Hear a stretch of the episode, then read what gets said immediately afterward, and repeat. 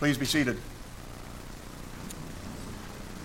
If you've been with us at Grace Covenant during the summer, you know that our study this summer has largely been a summer in the Psalms, where various Psalms are considered in our service each week.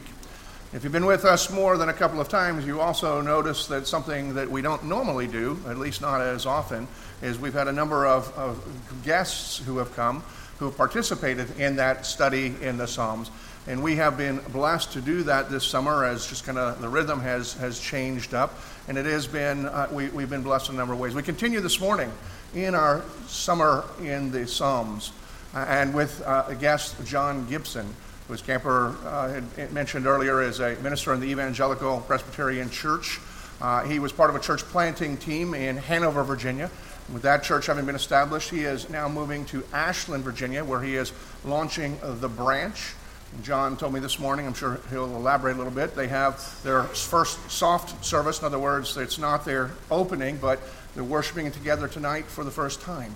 And so we have the benefit of having him here in the morning. We're his warm up. Um, and yet, as John will also share with you, uh, he has connections with this church. So many of the people that we've had have been part of our church, who have been people who have gone out from our church. And John didn't go out from our church, uh, and yet he is still part of our extended family. So, John, if you come, share with us about your work and bring us the word God would have you to speak to us.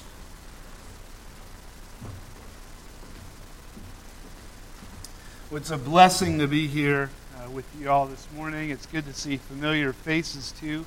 Um, as Dennis and Camper both mentioned, um, I have connections here to Grace. My aunt and uncle are in the third row. So, and the nice thing is they come here every week. So it's not like they're just here to see me. But um, my parents moved uh, to Williamsburg back in uh, November of 2010. Uh, a couple months after that, my mom was diagnosed with cancer and then went through treatments and finally succumbed to the disease in July of 2011. And then my dad lasted a little bit longer, um, and in, in uh, April of 2013, he passed away. So it's kind of a, a bittersweet uh, time to come to Williamsburg every time. And I know, again, looking at faces out there, I know there are many of you who had connections to my parents. Um, and what a blessing uh, grace in the community here was to my family uh, through that time. Um, I, have told people, in fact, Camper and I just talked earlier, and I said, if it had not been for the body of Christ, if it had not been for the community uh, of the church, um, I don't know where I would have been through that grief and difficulty and loss. Um, and yet, God is sovereign. He sits on his throne and continues uh, to orchestrate our lives in such a way that uh, we see him moving in that. And so, uh, what a blessing it is to be here. Um, you know, uh, I grew up as a pastor's kid. If any of you met my dad, um, you knew that he had retired being a pastor. And and pastors' kids who become pastors are not always the norm. Um, they don't always, you know, walk the straight and narrow. So um, it's kind of a, an enigma in some ways. Again, speaking to God's grace that um, that uh, I've followed in the path of my dad. But uh, my wife married an engineer. I had uh, two degrees in engineering before God really called me into full-time ministry, and then because I don't like to do anything for too long. I guess that was when God really called me into church planting as well. Um, and some of you were here, I guess, a couple of weeks ago when my cousin-in-law Rob um, was here, and so you might think like there's something in our family or something that we're eating or drinking that makes us all church planters, but but that's not the case. Um, we're just following God's call. Um, we've uh, been in the Richmond area for about 12 years and um, started out in a, a, church of another denomination. Felt like we couldn't stay with that denomination, and uh, because of some theological differences, and, and, started another church there about six years ago. Um, and the vision at that time when we started that church was always uh, to spread out and to continue to see God's work go from that place. And we had identified locations even then uh, of where God might eventually move us.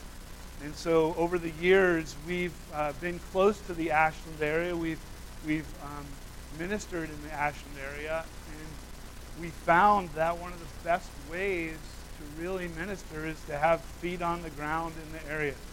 You know, our God realized that one of the best ways to communicate with his, his children was to incarnate and to come and, and put on flesh and to come into this world.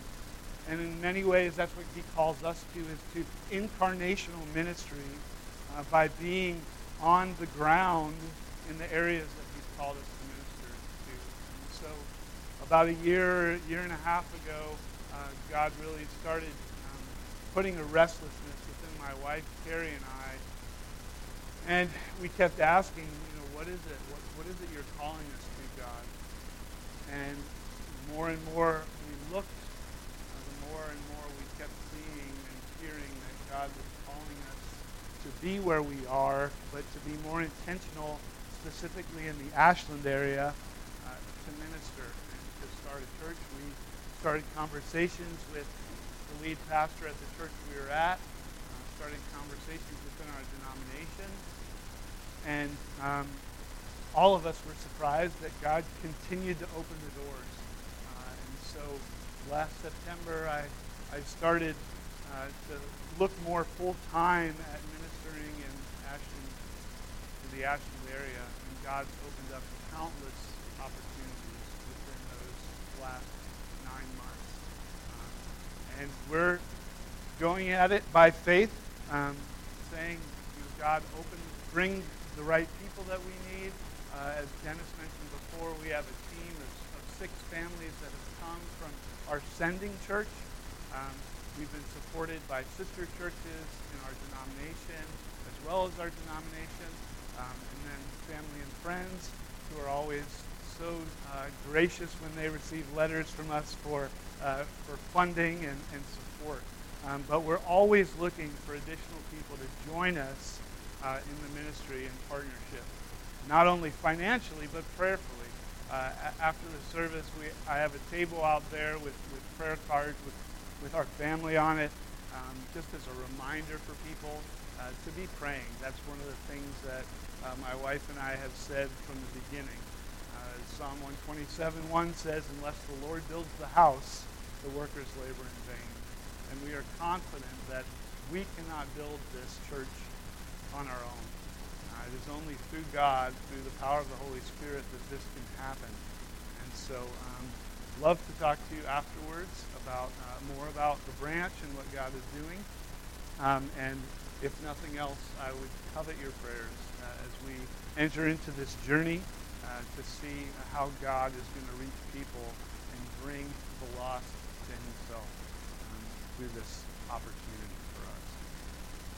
You know, I um, have struggled with fear of heights since I was a kid. And it's not a paralyzing fear of heights, but it's one of those fears that you, maybe you've done the same thing where you've tried to overcome a fear and you somehow think that if you subject yourself to it, it's almost like an inoculation, you know, that you can uh, undo that fear. And so when I was in college, um, there was a group of Army ROTC uh, guys who were on the top of a building and they were rappelling off that building. And I thought to myself, hey, I'm afraid of heights. I, I can just go up there and, and jump off the side of the building. Maybe it'll cure me of, of this fear of heights. Well, you know, thankfully I didn't have a heart attack or get hurt. Um, and, you know, there were no mishaps. Um, and even as I talk about it, though, my hands are sweating. Because my fear of heights, it didn't go away, it didn't disperse. But you know, sometimes in our lives, we look at a problem, we look at a fear especially, and we think that somehow, in our own strength, in our own power, we can overcome that, that fear. But in reality, only God can help us to overcome those. Only God can give us the power that we need to be able to walk through a situation where we're fearful. And there's probably not anybody else in Scripture other than David who knows that as well. To know that in the midst of fear, in the midst of difficulty, by himself, he couldn't enter into that and, and overcome that. But through God, he could overcome his fear. So if you have Bibles, you can turn to Psalm 27 as we read God's word this morning, starting in verse 1 of Psalm 27. David wrote this. He said, The Lord is my light and my salvation. Whom shall I fear? The Lord is a stronghold of my life. Of whom shall I be afraid? When the wicked advance against me to devour me, it is my enemies and my foes who will stumble and fall. Though an army besiege me, my heart will not fear. Though war break out against me, even then I will be confident. One thing I ask from the Lord, this only do I seek, that I may dwell in the house of the Lord all the days of my life, to gaze on the beauty of the Lord and to seek him in his temple. For in the day of trouble he'll keep me safe in his dwelling. He'll hide me in the shelter of his sacred tent and set me high upon a rock. And my head will be exalted above the enemies who surround me. At his sacred tent I will sacrifice with shouts of joy. I will sing and make music to the Lord. Hear my voice when I call, Lord. Be merciful to me and answer me. My heart says of you, Seek his face. Your face, Lord, I will seek. Do not hide your face from me. Do not turn your servant away in anger. You have been my helper. Do not reject me or forsake me, God my Savior. Though my father and mother forsake me, the Lord will receive me. Teach me your way, Lord. Lead me in a straight path because of my oppressors. Do not turn me over to the desire of my foes, for false witnesses rise up against me, spouting malicious accusations. I remain confident of this. I will see the goodness of the Lord in the land of the living. Wait for the Lord. Be strong and take heart, and wait for the Lord. this is the word of the Lord. Not sure of the context in which David wrote this. As we read through the life of David in the Old Testament, we can see countless opportunities for David to have written this. Whether it was being pursued by his enemy Saul, whether it was being pursued even by his son who was trying to kill him at times. What, whatever the context, David, did he feel hopeless? Did he feel helpless when he wrote this? David knew what it was like to have people pursuing him, seeking to kill him. Hopefully, that's not something any of us can relate to. But the idea of anxiety and fear is probably something that all of us can relate to in some way. As David lays out this psalm, he starts as an introduction in verse 1, just calling out God for who he is, saying, The Lord is my light and my salvation. And he asks the question, Whom shall I fear? He said, The Lord is a stronghold of my life. Of whom should I be afraid? But David does something else throughout this psalm that I think it's important for us to see and emulate. He, he names his fear. And we see this in verses 2 and 3. The wicked, they come against him to devour him. His enemies, his foes, are seeking for him to stumble and fall. An army besieges him. War breaks out against him. He calls out over and over the wicked, the enemies, the foes, all the things that he's afraid of. I think it's important for us when we come to that place in life where we're feeling fearful to name out those fears, to call them out. What are they? When we call it out, when we name it, it's almost like the mystery of it, the intrigue of it. It all goes away. But when they remain unnamed for us, they can fester, they can grow within us, becoming bigger than they actually are.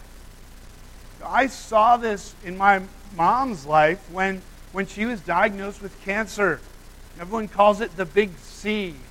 And, you know, for the longest time after her diagnosis, I didn't want to say the word because I was so afraid of it and, and the things that it did inside me. And yet, if I wasn't naming it to myself, to other people, and most importantly to God, it was going to overtake me. It was going to overwhelm me, and it was going to fester and grow within me. God wants us to name those fears specifically to Him. When we come before Him in prayer, when we come before Him asking Him for protection, He wants to hear us say, These are the things, God, that I'm afraid of. When we name our fears, they shrink before God.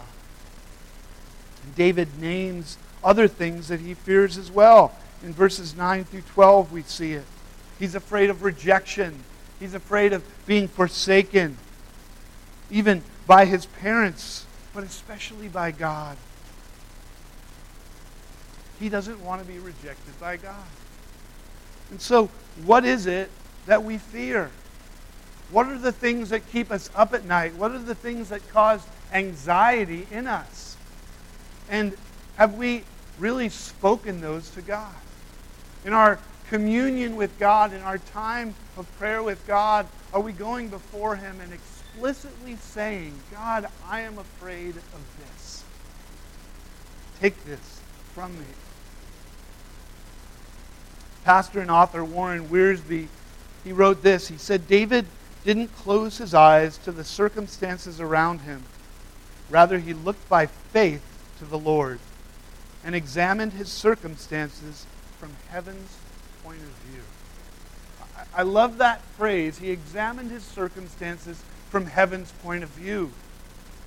Because often when we come to times in, in our lives, at least my own life, when I've come to places of fear, it's easy to examine that fear from my human eyes.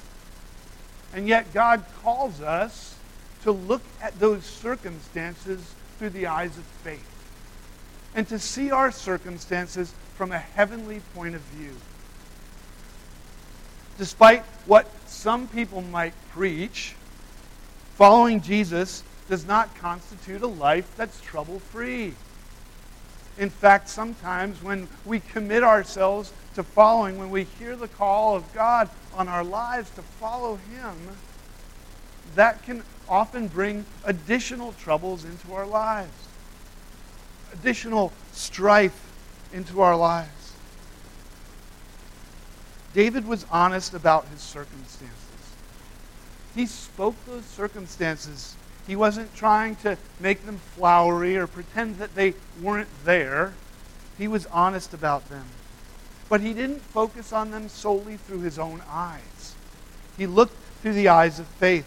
He looked through the eyes that God alone had given him. But David also did something else, and we see this in verse 5, where he says, For in the day of trouble he will keep me safe in his dwelling. He'll hide me in the shelter of his sacred tent and set me high upon the rock. And David not only naming his fears, but he also is seeking to dwell in the house of the Lord. He's seeking to be in the presence of God. In David's day, when in the culture where David was used to, dwelling in somebody's house meant that the moment that you step into their door is the moment that they're saying to you, whether explicitly or implicitly, you're safe here. I'm protecting you here. You don't have to be afraid here. And so David, knowing that, that people, his peers, other people around him, as they invited them in, to in, invited him into their dwelling, that they were saying that to him, how much more, how much greater of a confidence would he have in entering into the house of the Lord and being protected there and being safe there and having his feet placed high on the rock? And not only entering into God's house, this isn't like God saying, Hey, I'm on vacation, come to my house and hang out there. God's saying, I want you to come and dwell with me while I'm there. God is there. And David not only wants to be in the house of the Lord, he wants to be in the house of the Lord in the presence of the Lord. And as he does that, as he enters in to the house of the Lord and the Lord is present with him there, those fears, they all are dispelled. Not because of some magical antidote or remedy, but because in the presence of God, everything looks small. And David understood that there, in the presence of the Lord, those fears that had once loomed large in his vision, all of a sudden they faded away and they became small in the presence of. Because our God, as we sang earlier, how great is our God?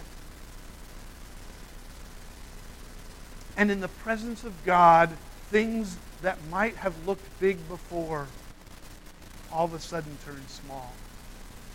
Our fears can fade away. David seeks the presence of God. He seeks to be in his house. But David also chooses to worship in the face of fear. In verse 6, David writes, My head will be exalted above the enemies who surround me. At his sacred tent, I'll sacrifice with shouts of joy. I will sing and make music to the Lord. I don't know about you, but in the face of fear, my automatic default response is not generally to sing or to worship. And yet, not only here in, in David's psalm, but also as we read through the New Testament and we see Jesus' followers, Paul in prison, and he sings. And he lifts up shouts of joy to God in the midst of a potentially fearful situation. When's the last time that you faced fear with songs of joy? When's the last time that I faced fear with songs of joy? And yet David knew the importance of this. Seeking the dwelling of God, seeking the presence of God, and then giving the worship to God in the midst of it. You see, when we encounter fear and trouble, it's almost inevitable that we become what I call a navel gazer. And we start looking down and looking at ourselves, having a pity party of one and saying, Woe is me. But when we start to worship God, it takes our eyes off of ourselves and it puts it on Him. It puts our eyes on Him who's greater than our fear, who's bigger than that, and who, in whose presence fear is dispelled. David continues on, and as he closes this psalm, verses 13 and 14, he says, I remain confident of this. I'll see the goodness of the Lord in the land of the living. Wait for the Lord. Be strong and take heart and wait for the Lord. I don't know about you, but I hate waiting. I'm not always a big fan of 64 in the summer either, because it usually involves waiting. My son and I took a train ride from Connecticut to Ashland on Monday, and it was two hours late, which meant waiting. I don't like to do. It's hard for me to wait. And yet, David understood that in the waiting, the best place to wait is in the presence of God. The best thing to do in the waiting is to worship God. David's confident that he'll see the goodness of the Lord in the land of the living. In the, the original language here, it's this idea of believing in the goodness of God. Believing and trusting in God's goodness, that God is who he says he is, that the promises that we have in Scripture are true, and that he will be faithful to those promises. And David is confident that he will see the goodness of the Lord in the land of the living. But David doesn't necessarily say that he'll be trouble free. He doesn't say that while he is alive, he'll never encounter difficulty. He says, I will see the goodness of the Lord in the land of the living. Do we see God's promises even in the midst of difficulty, even in the midst of fear, even in the midst of anxiety and trouble? It doesn't mean that trouble and fear and anxiety just go away or they never touch us. It means that even in those things, we see God be faithful to the promises he has made us. That is the goodness of the Lord seeing that the one who created us, the one who loves us, the one who calls us to himself, is faithful to what he said. Doesn't mean God will take away our troubles. Is that our experience? In troubles, in difficulties, in fear, do we still see the goodness of the Lord? And if we don't, the question I have for you, for me as well, is Am I looking? In the midst of fear, in the midst of anxiety and difficulty, if we're looking at ourselves, we'll have a hard time seeing the goodness of the Lord. But when our eyes change and we begin to see Him in the midst of that, then we can see His goodness we can see that his promises are true. It doesn't necessarily make our pain any less real, but it gives us confidence that he is who he says he is, that he is faithful, and that he is with us. There's always going to be a tension in this life. Theologians talk about it as the now and the not yet as we experience what is happening now, we also wait for something else beyond what we're experiencing now, knowing that what we're experiencing has been tainted by sin and that it's broken and it's not what God originally intended. But we hope for a future deliverance that God promises to us the now and the not yet. We remain confident. We continue to believe. And we see these little glimpses of God's goodness in the midst of our difficulties and know that one day it will be more than a glimpse. Now we see in part, but then we will see the whole. In the midst of fear and anxiety and difficulties, we're not diminishing what happens to us and what we experience in that, but we also know that God is bigger and that He's got something greater and better in the future for us. The Warren Wiersbe also wrote The secret of David's public confidence was his private obedience. And so when we face fear, when we face difficulty, in order to overcome it, are we trying to muster up that strength ourselves?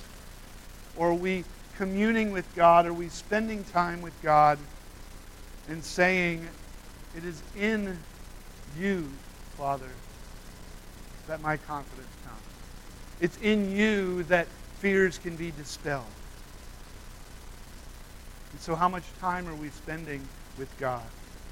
Are we seeking to know Him more? And allowing what we know of Him and His promises to propel us through those difficulties. Because as we know Him more, we will see that He's bigger than our fears. And so this week, out of this place, as you spend time with God, in communion with Him, name your fears to Him. Call them out. But seek His presence. And let those fears fall away in the bigness of God, in the greatness of God. And may we know that we will see the goodness of the Lord in the land of the living and beyond. Let's pray. Father, thank you for your word. Thank you for your servant David and speaking through him. Father, may we seek you in the midst of our fear, knowing that your presence can dispel that fear. May we worship you. May we trust you and know that your promises are true and you are faithful to those promises. We thank you in Christ's name.